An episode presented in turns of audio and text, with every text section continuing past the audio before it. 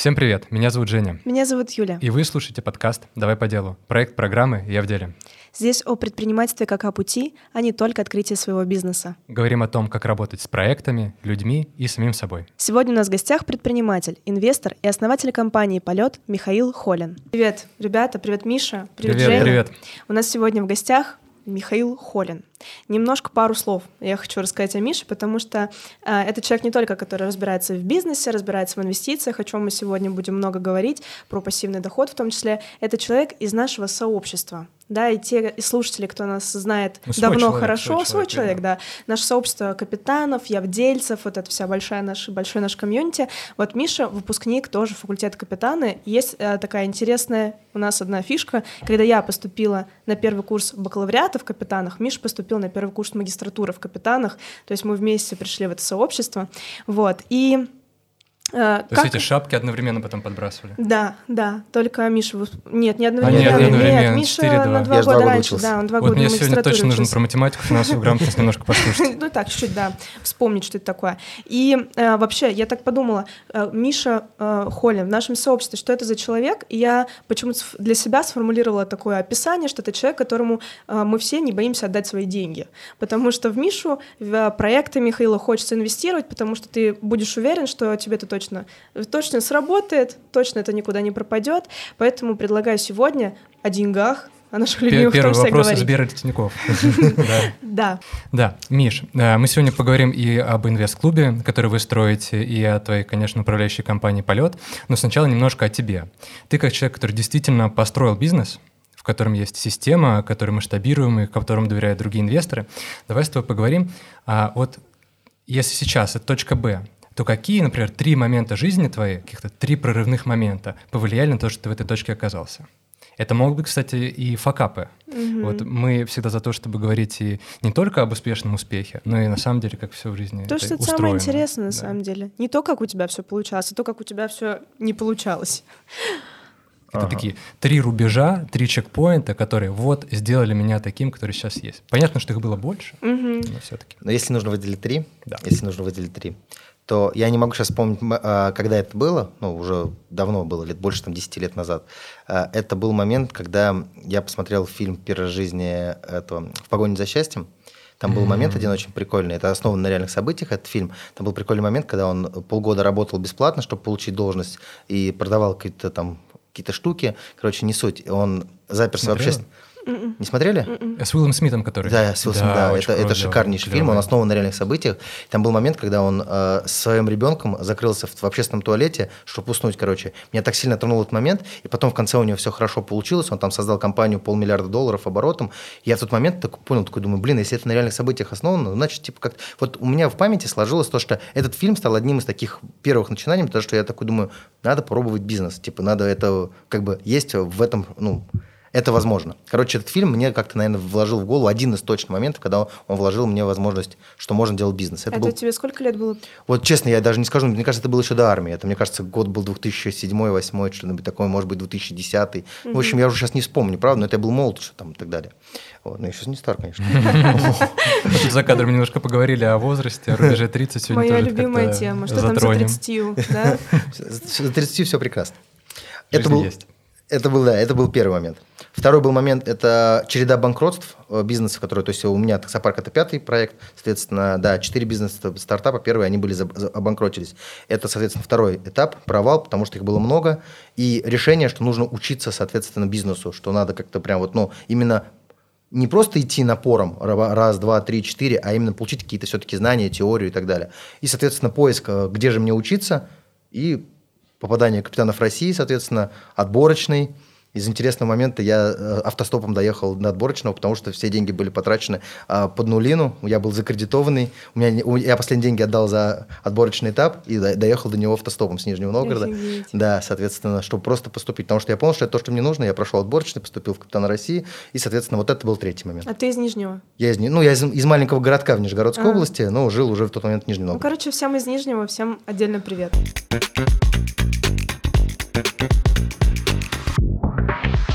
То есть э, ты говоришь, вот посмотрел э, фильм, понял, что в целом про бизнес думать можно, это реально. И э, вопрос такой: когда в пространстве появляется тема пассивного дохода, невольно начинаешь задумываться о том, может быть, так только у меня, но как будто бы это тема для таких взрослых дядек, у которых уже что-то получилось в жизни, а у них что-то там, может быть, даже какой-то бизнес уже есть, ну, короче, что-то устоялось, и ты такой, а теперь еще пассивный доход. Вот, насколько я знаю, у тебя идея с пассивным доходом появилась чуть раньше. Вот, ну, когда ты прям, видимо, еще прям по молодости. Расскажи, как это появилось, как это было? А все пошло от момента, на самом деле, когда я начал задаваться вопросом, а что я хочу, зачем мне нужен бизнес? В какой-то момент я понял, на самом деле, то есть, типа, Предприниматели – это люди, которые делают огромный вклад в общество, они создают что-то новое. Это отчасти такое некое предназначение, и круто, когда людьми это движет. Но я в какой-то момент для себя понял, что на самом деле, ну, если убрать вот эту всю романтику, я на самом деле хочу просто прожить свою жизнь, предоставленную самому себе, знаете, то есть, ну, как бы... А, не С по... кайфом. Да, заниматься тем, что я хожу, хочу. Я работал на заводах, в типографии, я в Макдональдсе, кстати, работал и так далее. То есть, вот я понимал, что это не совсем то, на что хочется потратить всю свою жизнь. То есть, как бы есть кру- много крутых затей, которые можно заниматься. И все, что у меня стопорит ими заниматься, это просто, а, соответственно, деньги. И я пошел в бизнес для того, чтобы заработать денег, чтобы закрыть все свои базовые вот эти потребности. Когда я начал понимать то, что Бизнес – это хороший способ заработать э, деньги, закрыть свои базовые потребности, но высокорискованный, да, как любит говорить Оскар Хартман, мне очень нравится его сравнение, это игра с, низкой, с низкой вероятностью, понимаете? Бизнес – это всегда игра с низкой вероятностью. 9 из 10 бизнесов банкротятся в первый год, и это нужно понимать. То инвестиция – это не так. Если соблюдать главные правила, там, да, условно, есть три базовых принципа, которым я вот все рассказываю и так далее. Если их соблюдать, то все, что вам нужно, это системность и длинное время. 10-15 лет вас всегда приведут просто к пассивному денежному доходу без какого-либо бизнеса. Если вы будете фиксировать часть своего дохода и системно 10-15 лет их откладывать, диверсифицируя в разные направления, вы просто 100% создадите себе чистый денежный поток и будете больше никогда в жизни больше не будете работать. Это просто математика. На это нужно просто время и все. Поэтому вот это понимание меня привело вообще в такси, потому что я такой думаю, классно наращивать машины, которые на тебя будут работать, создавать себе пассивный доход. А бизнес появился вследствие чего? Потому что кто-то должен машинами управлять. И мы создали сами для себя управляющую компанию, чтобы было куда инвестировать. Это продукт сам для себя, поэтому получился мои бизнесмены в одном э, лице получились и, и инвесторы. Так и собрали mm-hmm. сообщество инвесторов, так и появился клуб и так далее. То есть это все от задачи, когда мы такие подумали, ведь бизнес э, это же про деньги, а деньги можно заработать не создавая какой-то новый проект и угу. дико толкаясь локтями с самыми успешными людьми. Высокая конкуренция в стране. Можно же просто инвестировать в инструменты. Таких сейчас, благо, очень много. Э, инвестиционный рынок очень сильно развивается. Вау, у нас а сейчас же... минут пять прошло записи, у нас уже столько информации, столько инсайтов, что я из э, всего Мишиного спича услышала никогда не работать и иметь много денег. И такая, блин, подходит. Я, конечно, не это хотел сказать. А как это было у Дейла Карнеги, или Карнеги, не помню, как да, правильно да. фамилия у него. Вот он писал книгу, а, в целом, а, одну из его вот этих про восприятие жизни, на что тратить время, про вот эту всю историю про такой лайфстайл. И он говорит о том, что моя жизнь поделилась на до и после, когда я встретил одного бездомного, который сидел где-то на пляже под пальмой, и вот они поговорили с ним, и бездомный говорит, вот э, я сижу, смотрю на море под пальмой, греюсь и как бы наслаждаюсь своей жизнью. А чего хочешь ты? И в это время Дейл так почесал голову и такой, а я же хочу того же самого, и для этого работаю, для этого все мои бизнесы, проекты, mm-hmm. выступления и так далее. И на самом деле вот у него была мысль такая, что мы все хотим одного, красивой, какой-то там приятной, клевой жизни, и как бы наши бизнесы, они в том числе для этого. И поэтому там он все подводил к мысли о том, чтобы выйти из операционки в какой-то момент, масштабироваться и перестать быть, условно, директором для самого себя. А все-таки да. попробовать создать систему, которая тебя потом пообеспечивает, и ты такой mm-hmm. там еще пожил немножко. И, именно так. Ну, Сто процентов так оно и есть. Мы все к этому стремимся. Вообще есть целый такой миф, прям вот этот вот, быстро построить. Ну, не миф, это, это идеализированная история. Быстро построить бизнес и выпрыгнуть из операционки. Вот в моем, ну, в моем личное мнение, что это можно сделать только на уже таких более-менее серьезных оборотах. На какой-то стартап очень трудно автоматизировать. Ну, если это, конечно, не ларек с шурмой, там можно, как бы, если удачная локация и маржинальность продукта позволяет, да, оборачиваемся. На имя управляющего сиди и не парься, как говорится. Но это такая вот история. Когда бизнес, например, сложно составной, как у нас, да, там команда 40 человек и так далее, угу. это сложнее, там прям полностью выйти из операционки. Но можно очень оставить себе приятную часть, как стараемся мы делать. То есть работать меньше и делать только то, что действительно нравится, а не разгребать такие не, mm-hmm. не очень приятные задачи. Блин, как будто бы за этим всем такая кроется глобальная э, тема дилеммы. Знаете, вот у меня до, наверное, студенчества особенно это было ярко во мне, э, било всегда две, две стихии, две мысли о том, что как я хочу. Я хочу сейчас там до 35, да, это сейчас мы с Мишей тоже обсуждали что до начала подкаста, что есть вот это движение сообщества FIRE. FIRE, да. FIRE это в Америке, напомню, существует, как ты сказал. Ну, зародилась, да. Э, зародилась в Америке. История в том, что ты до 35 лет очень много пашешь, работаешь, даже там не идешь в универ, просто накапливаешь деньги, а потом в 35 живешь, кайфуешь, э, и у тебя красивая там пенсия и все такое. Вот, и у меня я поняла, что у меня ну, всю 35 жизнь... не пенсия, еще на всякий случай. Ну, типа условно, да. А, и вот есть вот эта дилемма, типа, мне сейчас надо впахать жестко, чтобы в какой-то момент красиво жить и кайфовать, либо мне надо сейчас а, тоже успевать вот в эту молодость вкусить э, удовольствие, путешествие, пока мне там 20, и ты как будто бы всегда чуть-чуть выбираешь, а на какой стороне я. И у меня даже есть ощущение, что вот этот подкаст на части для того, чтобы понять, что надо все равно быть в балансе между одной и стороной и другой, да, потому что мир все-таки не черный и белый. Как говорится, дважды гуси-лебеди не прилетают. Ну, типа 22 года. Да. да. Э, сто процентов. Сила в балансе. И это две крайности всегда плохо. Те, кто сжигают все заработанные деньги в моменте, типа живи здесь сейчас, завтра может не наступить, да, ну, как бы, как правило, такие люди в большинстве случаев, да, мы говорим, здесь всегда есть исключения, всегда есть люди, которые потом построят большие, добьются больших успехов и так далее. Но если мы возьмем именно большие когорты людей, то, как правило, такие люди там, потом остаются ни с чем. И в 40-50 лет у них даже зачастую вообще ничего нету, просто вот они как жили, так и дальше живут сегодняшним одним днем. И, соответственно, полностью уходить в то, что жить жизнью аскета, и есть там одни БПшки, условно, макароны с сосисками, и никуда никогда не летать, мира не видеть, да, то прекрасный завтра может и не наступить, да, поэтому э, крайности всегда плохо. Здесь сто процентов, ты говоришь правильно, что мир не черный и белый, э, нужно искать свой баланс, у каждого он свой, и он должен быть комфортен тебе. Просто важно не скатываться вот в эти крайности. Как это говорил наш гость уже, Олег Торбусов, мы как-то mm-hmm. с ним уже разговаривали на этом подкасте, он говорил, я не хочу быть самым богатым человеком на кладбище. Да, да, да. То есть я хочу быть, ну пусть я там как бы э, в конце своей жизни у меня останется там ноль на счету, но я буду там молодым парнем на красивой машине, угу. и до конца жизни, например, я, мои дети там, будут обеспечены, и как-то проживем клевую жизнь. Вот, это все, конечно, интересно. Вот, переходя постепенно отчасти к твоему инвест-клубу и вообще к такой глобальной теме, мы чего хотим этим подкастом сегодня добиться? Чтобы ребята молодые, вот студенты нас чаще всего смотрят, которые либо начали свое дело, либо вот совсем-совсем скоро к этому моменту подойдут, для них раскрыть такие азы финансовой грамотности и пассивного дохода, вот, чтобы, возможно, даже когда тебе 19 лет, ты мог попробовать как-то со своими там накоплениями, да, пусть это будет там 5 тысяч рублей, может быть, там какая-то другая сумма, но уже пробовать с ним пооперировать, потому что когда это все как бы увеличится в какой-то момент, тоже нужно понимать, что с этим делать. Поэтому такой первый вопрос. Как к тебе вообще пришла идея создать инвест-клуб? Чем вы там занимаетесь?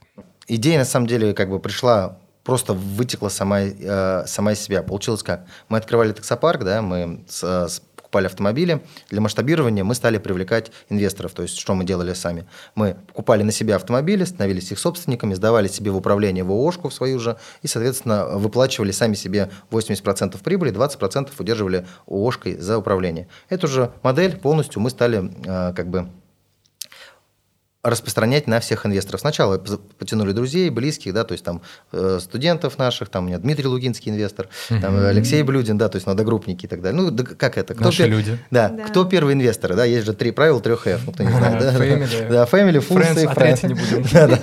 Да, это оставим за, за кадром, но все это понимают прекрасно, вот, соответственно, потянули этих людей, потом, соответственно, обкатав полностью эту всю историю, мы начали масштабироваться уже на холодных инвесторов, раскручивать, соответственно, бренд компании и потихонечку у нас собралось такое сообщество 170 инвесторов, которые обладают автомобилями, которые, соответственно, сдали нам в компанию, да, то есть там у нас сейчас там, почти 600 автомобилей на данный момент в управлении и так далее. И получается у нас появился такой большой запрос от инвесторов. Они говорят мне, Миш, там, вы классные ребята, там, мы вам доверяем и так далее. Давайте делать что-то большее. Там, такси – это очень круто, но есть же еще очень много разных инвестиционных направлений и так далее.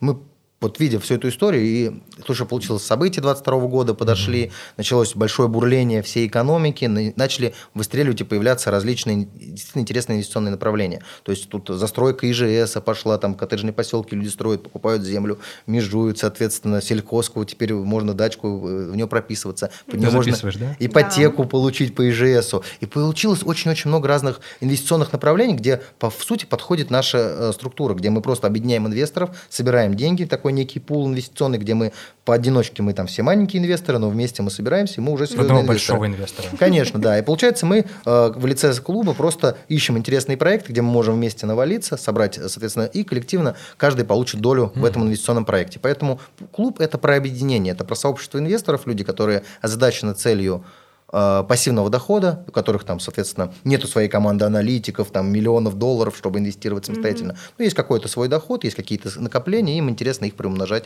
через инвестиции пассивные. А мы все объединяемся и, собственно, занимаемся. Вот так появился Сила клуб. Кооперации. Да, конечно, это кооперация, это сообщество, это вот а, сто процентов то, чему нас учат. А мастер-классы не читаете никакие? Слушайте, ну только если приглашают. Вообще, как бы вот недавно выступал. Я бы послушал. Вообще да. недавно я в деле выступал, как раз-таки на самом деле, да, в этом финансовом институте меня mm-hmm. приглашали и так далее. Так, профессионально нет, э, то есть это не является моей деятельностью, но если поступает предложение, я всегда соглашаюсь. Mm-hmm. Мы запомнили, сейчас будем активнее приглашать, так что готовьтесь.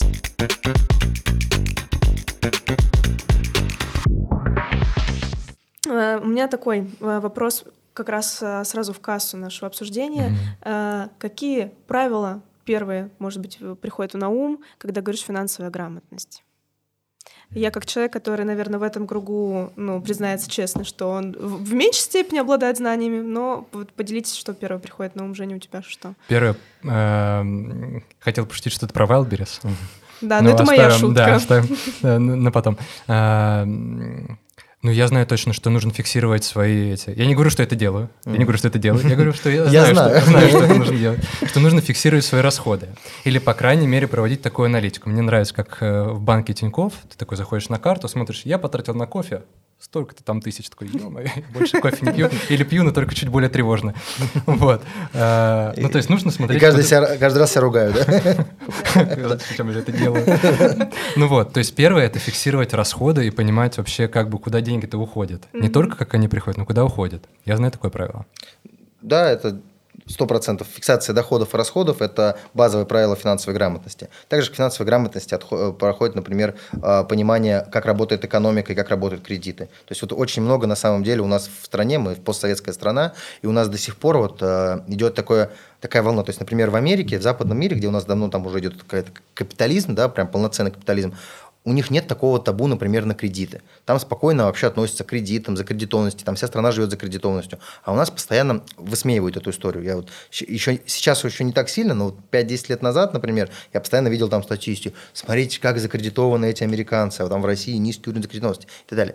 А на мой взгляд, на самом деле, кредит – это экономический инструмент. И вот это тоже относится к финансовой грамотности. Надо разделять хорошие и плохие кредиты. Если вы взяли кредит при зарплате 50 тысяч рублей на новый iPhone за 200 тысяч рублей, то это плохой кредит. И вот это тоже финансовая грамотность. Соответственно, а если вы, например, купили себе ипотеку в хорошем перспективном районе, где через год, например, открывается а, метро, и вы знаете этот момент, и вы платите эту ипотеку, и то вы не как у нас там, вот у меня а, город, откуда я родом, например, да, там, когда я говорю про ипотеку, они все понятно, попал в рабство, все, система, система тебя съела, ты большому дяде платишь уже эту кредит. Ну, то есть вот это финансовая безграмотность. Вот, а на самом деле это хороший кредит. Инфляция обесценит твой платеж через 10 лет, а квартира будет в хорошей правильной локации, будет расти и дорожать. Из, э, аренда от э, платежи от аренды будут покрывать, может быть, не сразу, но через несколько лет а, она сравняется с платежами. Вы образуете себе актив, который работает на вас. Ипотека 30 лет, через 30 лет ваши там 50 тысяч рублей по платежу по ипотеке ничего не будет значить, потому что инфляция съест эти деньги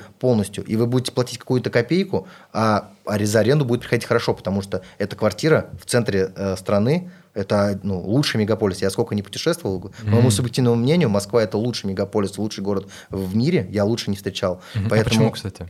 Нигде нет такого, у, такого удобства и уровня жизни, такой красоты, очень все красиво, очень все сделано. Самые лучшие сервисы. Ну, то есть, например, я нигде такого не встречал. Я не был, я, конечно, не могу сказать, что я там много где путешествовал. Я не был в Америке от слова совсем. Я не был там, например, в Японии. Я не был в половине стран Европы и так далее. Ну, где я был, там, например, Рим, Париж, например, ну, про Азию я вообще молчу и так далее. Ну, нет такого удобства. Ты никогда не можешь заказать себе в два ночи за 10 минут, тебе не привезут просто Яндекс Лавку, и такси ты будешь ждать сильно больше, чем 3 минуты.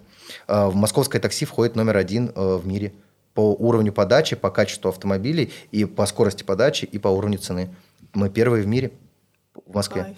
Ну, это я вам просто говорю, как Горжусь. человек, который занимается такси. Угу. Да, вот, поэтому Москва по многим причинам, я просто не могу сказать, что точно лучше всех городов, но по моему субъективному мнению, из того, что я был, это лучший город в мире. Вот иногда нужно попутешествовать, чтобы начать ценить то, что у тебя тут есть. Так, на самом деле, да. так и есть. Я когда в жизни первый поехал раз в Европу в 2017 году, соответственно, я вообще пересмотрел город Москву и Россию. На самом деле это топ. И поэтому, возвращаясь к теме, почему я ушел туда, квартира в Москве, в метро, в хорошем месте, очень перспективный актив, но в кредит. И это тоже финансовая грамотность. Вот это очень важно объяснять на самом деле людям ну, фиксация доходов и расходов – это база, это прям азбука. Да. Ну, Нет, хорошо, это правда. Хорошо с этого даже начать. Просто э, иногда так случается, это как во всех, наверное, сферах перекос, когда ты такой молодой студент, и ты в какой-то день понимаешь, что тебе надо э, просвещаться в сфере финансовой грамотности, и ты с одного нач- дня начинаешь так, теперь я откладываю, я фиксирую все свои доходы, расходы, все кредиты. Бегет, так, отжимания, да. и пресс И через неделю ты такой, ну все, меня это уже так вся тема, ну я больше не буду. Это это моя любимая тема. Да, мое личное правило финансовой грамотности — заходить на Wildberries не чаще одного раза в неделю. Все, пока что на этом остановимся.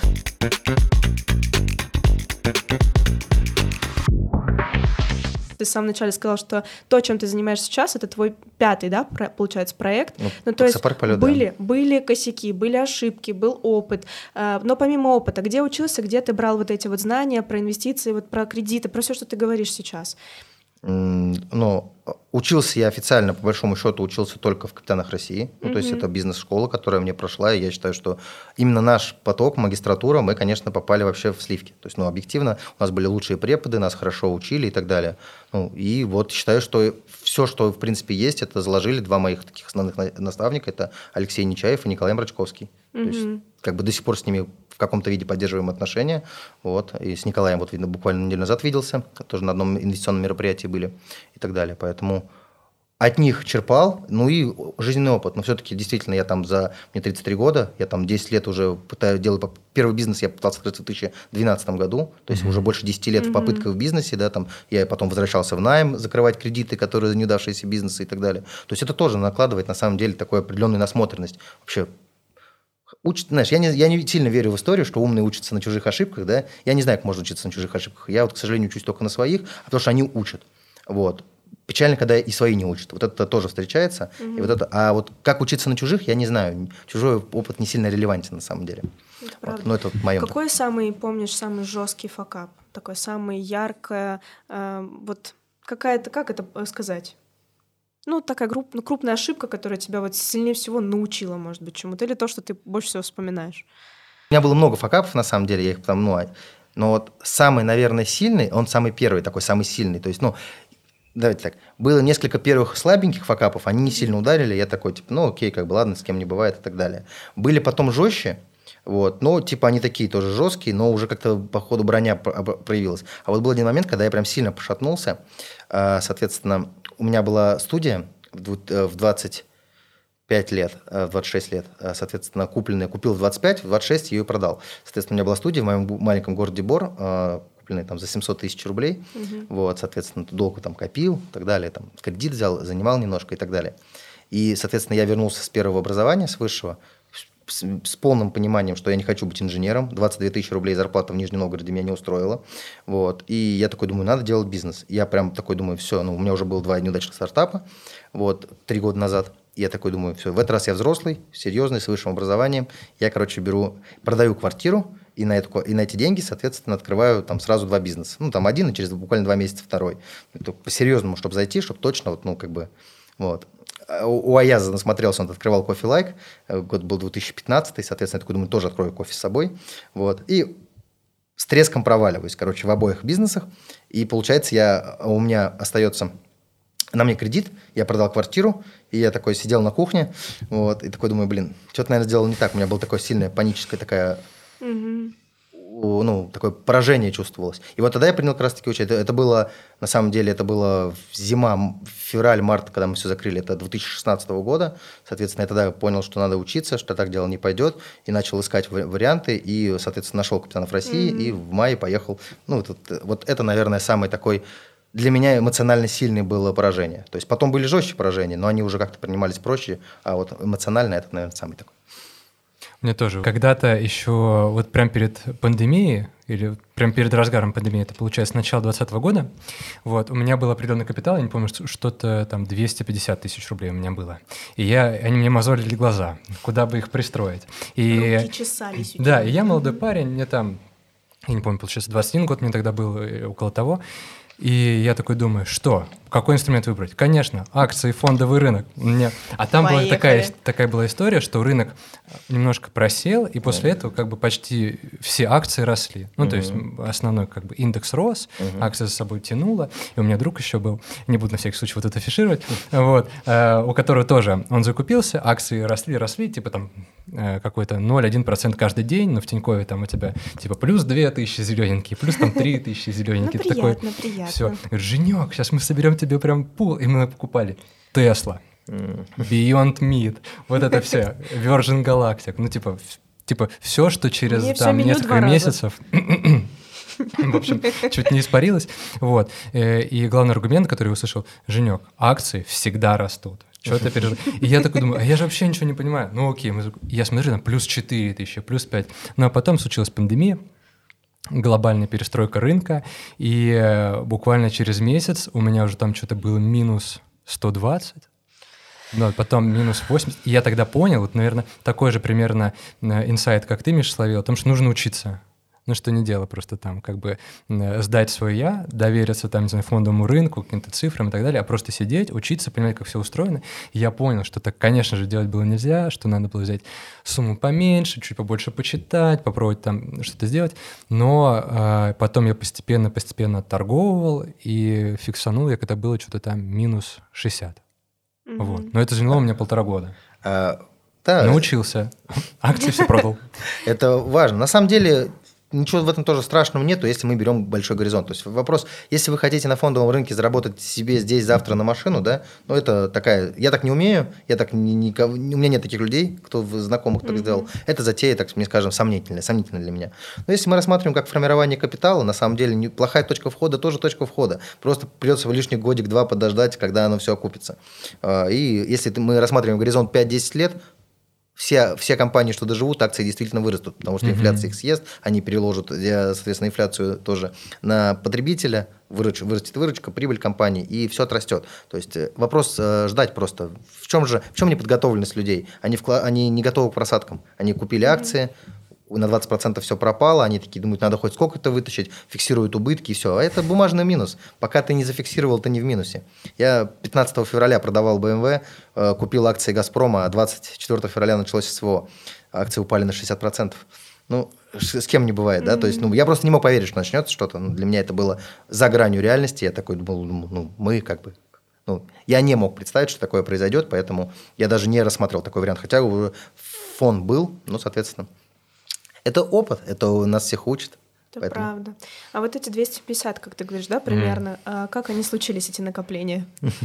Долго, долго. Нет, ну, как ты откладывал каждый месяц какую-то сумму, или ты где-то заработал, Нет, я, как я, это было? я не откладывал каждый месяц какую-то сумму. Для меня вообще тогда в 20 лет это казалось чем-то вообще немыслимым абсолютно, что вот я как бы могу себе купить там, не знаю, какой-нибудь гамбургер, кроссовки или какую-то такую тему, а я должен куда-то в сберкопилку их закинуть. Mm-hmm.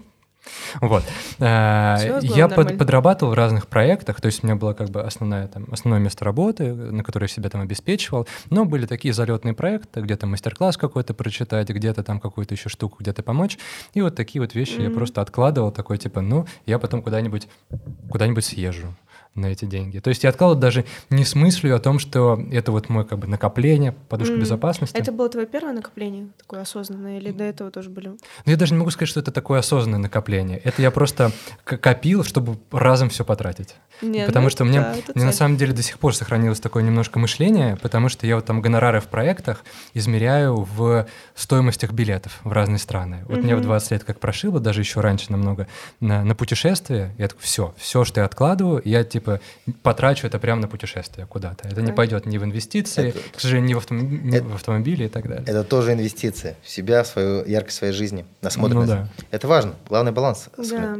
Я почему спрашиваю про накопление? Просто как будто бы, когда мы говорим про пассивный доход любого формата или про инвестиции, как будто у тебя изначально должен быть какой-то капитал небольшой хотя бы на накопление, по крайней мере, такой стереотип вот у меня есть. И мое первое накопление, оно просто существовало из-за того, что так. мой дедушка давал мне пятирублевые монеты за каждую пятерку в школе. А я была круглой отличницей, я накопила так на первый телефон, и я была счастлива, но навыки накопления как будто бы ну, нужно развивать в себе. Вот нужен ли стартовый капитал вообще, чтобы начать инвестировать или начать э, отстраивать свой пассивный доход, или не нужно, и, и если нужно, то как? Смотри, все очень просто наличие стартового капитала просто дает тебе плюсик в анкете. Вот mm. и все. То есть круто, когда он есть, но это не обязательно. То есть, mm. во-первых, надо понимать то, что есть большая куча инструментов. И какие-то инструменты вообще без разницы твой стартовый капитал. Просто вопрос, насколько ты э, готова, так скажем, полномерно, постоянно, дисциплинированно пополнять свой инвестиционный счет. Фондовый рынок доступен с 1000 рублей. Каждый mm-hmm. человек может по 10 тысяч рублей в месяц откладывать, и, соответственно, это он потратит эти деньги на кофе, или там на поход в бар с друзьями, например, да, то есть два раза в пятницу сходит в бар с друзьями, и вот 10 тысяч рублей нету. Вот. А, соответственно, если он будет пополнять каждый месяц, то, во-первых, он застанет сложный процент ну, роста самого, в принципе, потихонечку э, фондового рынка, если правильно покупать. Плюс он будет дисциплинированно себя пополнять. Потом сформируется какой-то уже портфель, который можно будет на самом деле вывести и приложиться куда-то в другой момент или так далее. То есть тут Главное, это не стартовый капитал, его наличие. Можно вообще совершенно начинать с полного нуля. Главное, дельта, которая есть у тебя в месяц. Если там есть 10, 20, 30 тысяч рублей в месяц, которые ты готов инвестировать, то все, что тебе нужно, это насмотренность и, соответственно, дисциплина, чтобы инвестировать. Сначала начнешь с одних Конечно, недвижимость недоступна, если у тебя нет стартового капитала, угу. и дельта 20 тысяч рублей. Конечно, недоступны доходные автомобили. Но есть криптовалюта для особо молодых и резвых, да, для тех, кто... Ну, а что, я, я, я искренне считаю, что пока ты молод, у тебя есть много, у тебя есть от жизни аванс на ошибки. Ты можешь спокойно такой говорить, да пофигу, если я все потеряю, у меня будет время отыграться. Меньше ответственности, да, пока нету семьи, которая обеспечивает детей. Меньше ответственности. Далее. Проще принимать, э, соответственно, поражение, проще потом развернуться. Понимаешь, там 50-летнему мужику, например, да, вложиться все в крипту, в биткоин, а потом потерпеть фиаско, тяжело морально и физически, ему трудно начинать. У него 50 лет, у него уже жизнь такая прожита. Не значит, что он не сможет, ему будет тяжело, морально тяжело. 20-летнему студенту, 25-летнему человеку, там, я считаю, что очень просто надо расставаться. Не надо вкладываться. Мне очень мне дико смотреть, на самом деле, это может быть неправильно, но вот мое личное отношение. Мне странно смотреть, когда 25-летние финансисты какие-то такие рассказывают, как нужно вкладываться в облигации. Облигации – это консервативный инструмент. Будет тебе 60 лет, вот ты будешь вкладываться в облигации. Просто почему я ушел в доходные автомобили? Мне Мрачковский говорил – да, недвижимость – это фундамент, это надежно и так далее. Я посидел, посчитал, посмотрел дельту, там 10-20 тысяч рублей. Такой думаю, ну мне 27 лет, я что, 10 тысяч хочу в месяц получать пассивного дохода? Ну типа не мотивирует. Я хочу замечать эту сумму. Поэтому mm-hmm. я потом пошел в более рискованную стратегию, потому что у нее там ну, риск, ну понятно, что в такси больше рисков, чем купить недвижимость, да, где-нибудь там метро Крылатская. Ну, э, каждому человеку это понятно. Но и доходность будет выше, поэтому... Риск, доходность, вот риск, доходность, конечно. Есть. Я считаю, что молодым людям надо смотреть где тут баланс? Не скатываться в лютую там историю, потому что в крайности всегда плохо. У меня есть знакомые люди, да, там, которые э, зарабатывают деньги в криптовалюте, ну, или говорят, что зарабатывают, да, на самом деле, которые входят в какие-то очень странные, сомнительные ICO-проекты, там, которые обещают тузымуна и так далее. Ну, просто для меня это всегда вызывает вот такое очень большое сомнение и так далее. Но везде есть как бы баланс. Везде mm-hmm. можно найти баланс. И в криптовалюте можно зарабатывать, если знать как. И на фондовом рынке заработать как. Просто я про то, что молодым позволительно и в моем понимании больше рисковать. А вот люди, которые постарше, они уже думают о том, как сохранить то, что заработали, а не как приумножиться. Когда ты студент, и у тебя 100 тысяч рублей, что думать, как сохранить? Это вот моя, философия, да, была. Я, кстати, у меня была такая же история примерно, как у тебя, Юля, с этими самыми пятаками, только не такими, просто мелочь. Где-то куда-то уходил, он приходил давал мне всякую мелочь. Я помню, наверное, вот сейчас мое первое накопление было такое, которое я прям копил, и вот мне хотелось деньги потратить, но я себя останавливал. А, это я в такую в свинку складывал в копилку всю мелочь, которую мне так отгружали, и потом на эти деньги купил пиццу. Но я копил на пиццу. Я прям, я приходил с бабушкой, там у нас была такая какая-то пицца, там подвальчик был какой-то, я вот так высыпаю, вот так рублевые монеты, и мне дают эту самую пиццу. Ну, а я пришла с вот этой, с пакетом пятирублевых вот так в магазин с телефонами, говорю, вот. Они такие, вот это считать? Я говорю, да. Я накопила. Ничего себе. Это все мои оценки в школе. Вы видели когда-нибудь такое количество пятерок? Я так себе Sega Mega Drive 2 купил в детстве. Ну, Правда. Sega Mega Drive. Крутая штука была. А у нас же вообще мозг, он не предрасположен, чтобы копить. Я читал такую статью, что это вообще не человеческая история, в плане не, не как сказать, так вот не для млекопитающего, короче. Дело не что во у нас мне, есть это мозг все. Какая-то э, часть мозга, я, к сожалению, я не нейробиолог, никто там не могу отвечать за это точно, но есть интересные статьи, можно эту тему почитать, что вообще э, копить это противоестественно для человека как бы история, потому что мозг, он хочет все быстро пиццу, быстро телефон, быстро Конечно, всякое ну, такое. Конечно, так, нас еще и поощряет это все. Посмотрите, как меняется наше мышление. Мы сейчас даже уже не можем смотреть какие-то фильмы, долгие там э, видео, например. Мы сейчас уже все там тренд ТикТоке, 30 секунд, mm-hmm. рилсы, 30 секунд. Все, клиповое мышление, оно везде. То есть дисциплина, откладывать деньги сейчас. Мы же всегда говорим о том, что такое откладывать и копить. Почему это не свойственно людям? Это и есть работа, потому что ты фактически забираешь у себя сегодняшнего, чтобы я завтрашний жил чуть лучше. Но это я завтра не пускай сам что-нибудь сделает, да? Мне хочется себя да. сегодняшнего по, по... Поэтому это работа, на самом деле, вот это прям фактическая работа, просто еже, там, ежемесячно вести учет дохода и расхода, какую-то часть откладывать, инвестировать, не покупать себе какую-то новую вещь, тем более девушкам сложнее, мне так кажется. Девушки более склонны, склонны э, к шопингу, ну, это мое такое мужское субъективное мнение, сейчас закидать меня, скажут, сексист и так далее, но я считаю, что девушки больше э, склонны э, к шопингу, там, к обновкам каким-то и так Конечно. далее. Конечно, им сложнее. В вот. то же время пацаны в гараже со своими автомобилями автомобилями. Ну, это вообще это, да. У всех свое. У всех, у всех свой шопинг. Просто у кого-то шопинг машина, а у кого-то новая тарелочка на Wildberries. Миша, а ты инвестируешь сейчас? Да, конечно. Да, Конечно. вот получается, у тебя есть бизнес, который генерирует тебе поток, а ты сам автомобили покупаешь свои? Да. А сколько у тебя своих автомобилей? Или 20. 20 автомобилей да. из 170? Ну, смотри, 20 это у меня лично в собственности, как у... Ой, 100, как ой, у... 600 автомобилей. Да, 600 20 это да. у меня лично в собственности, как у Михаила. Еще есть э, автомобили, которые на компании. Mm-hmm. То есть они не мне чисто принадлежат, а они принадлежат компании. Mm-hmm. А куда ты инвестируешь еще? Вот, ну, смотри, у меня есть портфель на фондовом рынке. Mm-hmm. Я сейчас активно изучаю недвижимость. Мы там крайне интересны, соответственно, направление. Плюс я очень много инвестирую в бизнес, в малые и средние компании. Через займы э, мы инвестируем. То есть это такие устойчивые, уже не стартапы, а устойчивые компании, которые мы находим, проверяем их, делаем То есть аудит. венчурная история такая? Да? Нет, не венчурная. Не венчурная – это как раз-таки, когда ты э, даешь по чуть-чуть денег каждому стартапу, который mm-hmm. возрастет, круто, не возрастет, нет. Mm-hmm. Это именно как раз-таки э, займы на развитие. Потому mm-hmm. что какая есть история? Э, кредиты дают сложно, кредиты дают очень мало. То есть у человека есть, например, работающая бизнес-модель. Он хочет очень сильно масштабироваться. Но кредиты дают очень сложно, кредиты дают очень мало, там 10-20 миллионов, например. И, э, во-первых, там э, сразу нужно выплачивать и тело, и проценты и тело. Вот. А человеку, например, нужно на развитие 200 миллионов. Поэтому он идет, в, берет краткосрочные займы там, на полгода, на год, платит хорошую ставку. И, соответственно, вот сюда инвестирую, у нас есть там целый пул проверенных проектов, которые в клубе есть, и вот туда всеми инвесторами понемногу. Да, потихоньку, да, там по 500, по 1 миллиону рублей, кто как, кто как сможет, тут 2 миллиона.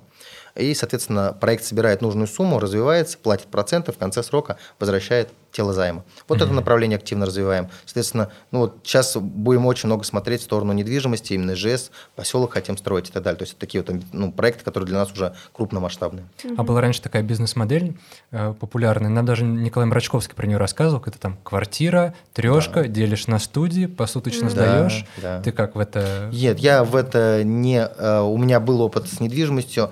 Я покупал под это квартиру, одну, однокомнатную, хотел разделить ее на две студии, но в моменте потом посмотрел, как сильно она выросла в цене, и подумал, не хочу я этим заниматься, опять одна квартира, там какой доход посчитал, что мне показалось это не очень интересным, я просто ее продал, соответственно, зафиксировал хорошую прибыль, там 104% годовых, по-моему, на недвижимости, да, я зафиксировал просто... Это какой год был, если Это в 19 я купил, в 21 я продал, в конце 21 там почти там 20 месяцев где-то было примерно у меня сделка вся прошла, и там с 4,5 до 7,2 выросла квартира, соответственно, покупал я с кредитным плечом, то есть есть своих задействовано было только 900 тысяч, там прибыль получилась очень хорошая.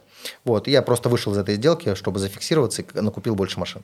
Но свое как-то ближе получается и так. А вообще вот все на, в другие направления, кроме такси, я стал как раз-таки изучать год назад. Когда пошел вот этот запрос от инвесторов, а у меня есть такой принцип, что я не предлагаю инвесторам инвестировать туда, куда не инвестировал сам. То есть, ну, мне важно сначала проинвестировать свои деньги, то есть я поверил в это, я подтвердил это своими деньгами, потому что все же поверить можно по-разному, но вот когда ты инвестируешь сам, это значит, ты действительно доверяешь. И потом я уже говорю, там, слушайте, коллеги, вот, смотрите, я проинвестировал такой проект, кому интересно, давайте вместе обсуждать и так далее. И я начал как раз-таки осознанно уходить в разные проекты. Я начал давать там займы бизнесам, соответственно, начал смотреть, мы там в майнинг даже зашли, соответственно, биткоина и так далее. То есть я начинаю диверсифицироваться, чтобы пощупать и самому лично предлагать то, что на самом деле поучаствовал в чем. Вот. Меня очень Круто. умиляло всегда, когда Николай Мрачковский, я просто тоже у него училась, когда вот мы только поступили, когда ты сидишь на первом курсе, у тебя в кармане 5000 рублей, ты хочешь есть, спать, и ты живешь в общаге, ты и тебе рассказывают про то, как купить квартиру и распилить туда-сюда, и ты сидишь и думаешь, пожалуйста, я хочу просто есть. А, мы вникали, и вникали там в три соляриса в кредит. Это очень интересно, это очень интересно слушать, но по факту ты потом выходишь из аудитории и такой, ну, э, так, что мне делать теперь?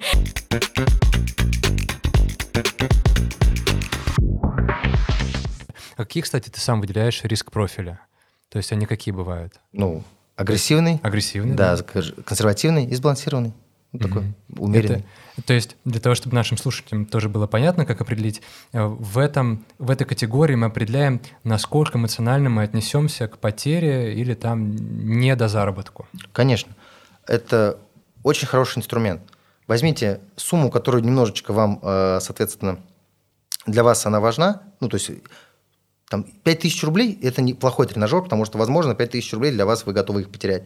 Поэтому берем сумму, которую уже немножко не страшно потерять, и вкладываем либо в фондовый рынок, он сейчас, благо его тоже неплохо лихорадит, либо еще лучше в крипторынок. Если мы смотрим, что 20% для вас очень плохо, и вы начинаете потеть, и руки начинают трястись, значит, у вас э, риск-профиль такой консервативный, соответственно, и для вас комфортно медленно, но верно двигаться. Если вам без разницы, просто есть такие люди, кто-то заранее знает. Я слышал таких людей, говорят, Миш, без проблем.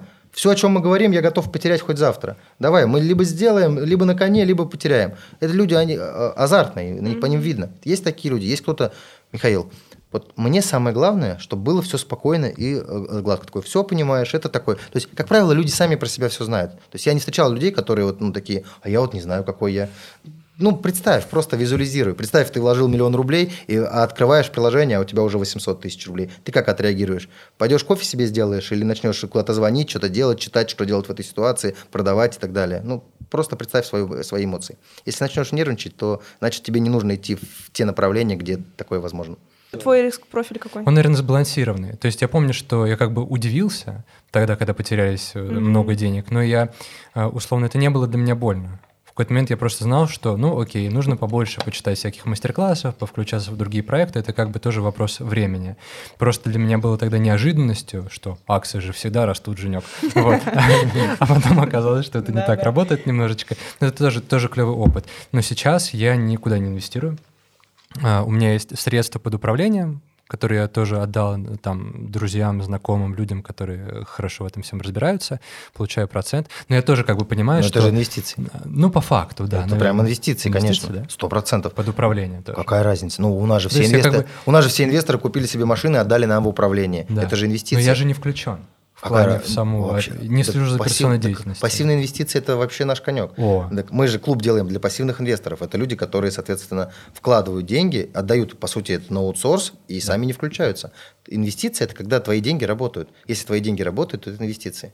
То есть, по большому счету, мы можем примкнуть, там, да, деньги в банке тоже инвестиции, просто плохие, потому что э, процент по вкладам, меньше к сожалению, инфляции. да, меньше инфляции, поэтому это, по mm-hmm. сути, вы теряете деньги, вы доплачиваете, как я люблю говорить, вы доплачиваете банку за то, что они забирают ваши деньги. Вот, поэтому это плохие инвестиции, но по большому счету тоже инвестиции. Поэтому инвестиции гораздо шире, чем мы думаем. И это далеко не всегда про личное включение. Это не торговля на бирже. Я вообще против торговли. Э, верный способ потерять деньги – торговать акциями.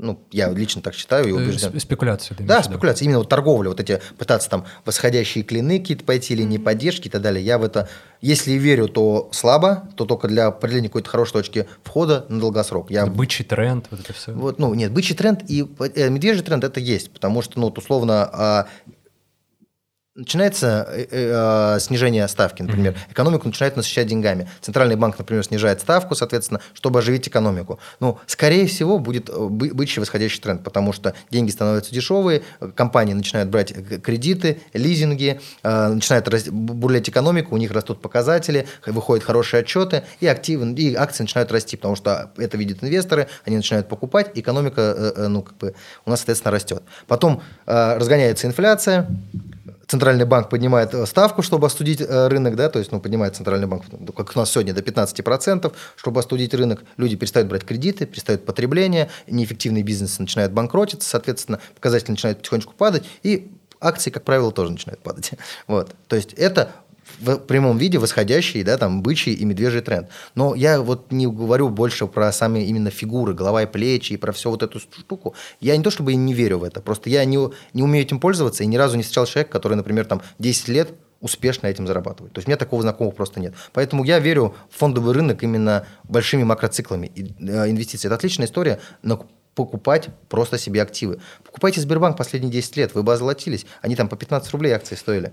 Сейчас там 300 там, почти да, рублей стоят. Соответственно, э, если вы просто примете себе для, ну, как за здрасте, например, каждый месяц брать 10-20% своего дохода и покупать какие-то топовые голубые фишки, там, условно, да, «Газпром» сейчас не самый лучший пример, потому что у него там большие проблемы политического характера именно, да, там из-за того, что он потерял европейский рынок и долго нужно строить. Ну, в общем, не суть, это перестройка идет долго. Но там Лукойл, Сбербанк и, там, и другие какие-то топовые голубые фишки, пройдет 10 лет, вы просто ну, удивитесь, какую рентабельность на свой вложенный капитал вы заработали. И все. И не надо быть трейдером, не нужно какие голова, плечи, восходящие клины и все остальное вот это как бы ерунда. Это, по сути, пассивная инвестиция. Ты просто каждый месяц покупаешь свой портфель, который ты отобрал. Ну, после такого объяснения хочется повторить вопрос. Сбер или Тинькофф? Куда тебя переводить по заправлению деньги? А ты посмеялся, потому что ты в какой-то момент понял, что я просто с умным лицом сижу, да? Нет, я просто понял, что ну, я случайно вспомнил понятие бычий медвежий тренд, который вообще забыл, что значит, а тут была Не, ну ты подкинул так, как будто разбираешься, конечно. Да, да, да. Мы ну, молодцы, мы тоже чуть-чуть научились. У меня ощущение, что мы можем бесконечно Мише задавать вопрос, он будет бесконечно отвечать, потому что, ну, это очень круто. Э, чувствуется, что ты очень много много понимаешь, ты разбираешься. У меня прям... Э, меня сейчас вдохновение на эту тему появилось, как будто бы хочется тоже прийти еще, почитать, погуглить, поразбираться. Спасибо тебе огромное за... Э, вот, ну, это реально то, что мы сейчас охватили, наверное, это очень маленькая часть того, чем ты можешь делиться, делиться и чем ты можешь, о чем ты можешь рассказывать. Вот, но у меня вопрос такой, может быть, немножко житейского характера, но к чему ты идешь лично? Вот ты, Михаил Холин. Ну, я иду к финансовой свободе. Лично для себя я хочу сформировать энный капитал для того, чтобы полностью закрыть все свои базовые принципы, ну, потребности. И просто жить полностью, вообще не оглядываясь на... Э, как это мне нравится, когда-то услышал это дело у Яза, да, там, как бы по-разному может к нему относиться, но у него была одна очень хорошая, шикарная фраза, я считаю, что она очень хорошо применима к этому направлению. Прикольно жить, когда весь мир – это шведский стол. Когда ты условно ну, берешь Просто хочешь, берешь и не смотришь на цены. Поэтому это прикольно. То есть я не, я не думаю, что есть люди, которые этого не хотели бы. Mm-hmm. Вот, поэтому это такая вот личная основная цель, да. Еще я хочу слетать в космос с детства. Вот, да, ну, у меня есть ну, такая мечта, я бы хотел ее осуществить. Mm-hmm. Там это, сейчас это стоит 40 миллионов долларов, Поэтому, если у меня получится заработать эту сумму денег, я бы с удовольствием слетал в космос. То есть, есть космотуристы, именно коммерческие. Mm-hmm. Их несколько... Брэнсон, вот это все. Э, нет, Ричард Брэнсон это маленько другой. Он хочет сделать Дж- компанию Дж- для а. этого. Есть прям конкретные да, японцы, там и несколько, несколько человек. То есть уже есть это. Их, по-моему, 8, они с 2000 года летают, и, и а, Россия их доставляет на МКС. Прикольно. И один человек даже два раза слетал. Да, начиналось это Что все... ты забыл, вернулся? Начина... Начинается...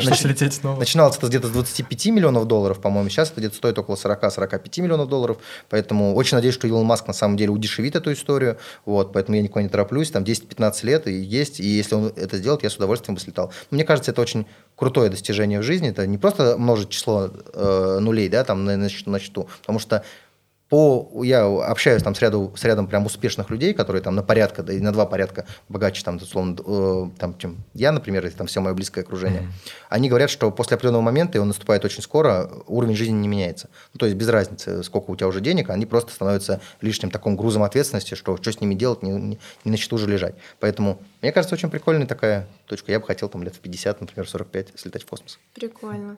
Очень прикольная мысль, э, да, не только гнаться за цифрами или какими-то показателями, показателями вот эти мечты, э, это круто. Ну, то есть у тебя есть яркие чекпоинты, к чему ты стремишься. Это не всегда просто измеряется в деньгах, потому что как в какой-то момент тебе их достаточно для того, чтобы просто комфортно да. жить. А вот какие-то классные такие идеи, мечты — это супер. Я уверен, что нам с вами всем 100 миллионов активов, 100 миллионов рублей, да, то есть ну, сейчас это один там, миллион долларов, да, там чуть больше уже, 1 миллион долларов, в активах, которые работают именно, то есть которые правильно разложены по диверсифицированы по разным направлениям и генерят пассивный доход, нам всем хватит. То есть если мы хотя бы по 12% годовых это вложим, это 12 миллионов рублей в год, 1 миллион рублей в месяц. Ну, лично мне закроет все мои хотелки от слова совсем. Поэтому это не, не такая большая на самом деле сумма. То есть э, вот любой из вас может ее сформировать за 14-15 лет. Я вам, я вам серьезно говорю, если э, у нас есть э, в клубе есть целая табличка калькулятор, калькулятор пассивного дохода, где мы показываем, то есть сколько нужно откладывать в месяц, под какой процент нужно инвестировать, и сложный процент, когда сделает вас мультимиллионером. И там, я сейчас точно не вспомню, какие нужны параметры, но условно инвестируя по 30-40 тысяч рублей в месяц, под процентом 20, там 17, по процентов годовых, то там за 14-15 лет вы, станете, вы заработаете миллион долларов и будете жить как миллион рублей в месяц пассивного дохода. Поэтому это дисциплина и просто срок. И сделать mm-hmm. свое дело. Это не самая большая сумма. Поэтому, конечно, лучше, чтобы вас жгло что-то более, э, дальше за этим. А за сколько минут ты сформируешь корзину на миллион рублей в Алтберес? Мне нужно минут 40 максимум. Понятно. А есть, кстати, даже еще история, что вполне определена вот эта сумма, которую мы можем вообще максимально тратить. Вот немножко такая нетипичная мысль у кого-то я читал, что больше 6 миллионов рублей в месяц сложно потратить. Если мы говорим, у тебя машина куплена, квартира да, куплена, да, вот эти вещи mm-hmm. тебя больше не зажигают, ну, типа, на бытовые вещи, на путешествия и так далее, типа, больше 6 миллионов рублей в месяц, mm-hmm. нужно стараться. Типа, я, да, мне кажется, я даже, мне даже миллион будет сложно потратить. Вот ну, на бытовые вещи. Мне такие проблемы. Кстати, ты спросил про Wildberries. Между прочим, на Озоне появилась функция «можно купить машину». Вы знали? Да. Можно купить машину на Озоне, тебе привезут завтра. Мне вот такая, такой колрей. Мне первым делом прислали это. Миша, скоро будет акция на Озоне, покупай машину. Типа, в таксопарка не ищите, там есть акция.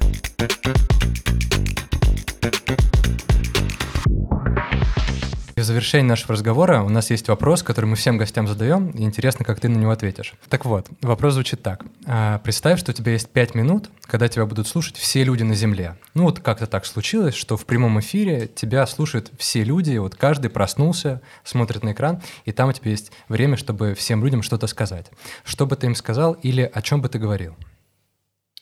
Я сказал бы э, когда я был, ну, прям вот, в, так, не, не хочу говорить, когда был молод, да, когда я был, когда я был студентом, ну, там, 20 лет, предположим, возьмем возраст лет, когда я вот только загорелся вот этой там историей а, про бизнес, про деньги и так далее, мне вот я видел, как это сильно не откликается у большой части на самом деле населения. Они видели риски, они видели всякую историю, что здесь можно потерять это не то, там зачем, там живи спокойно и так далее.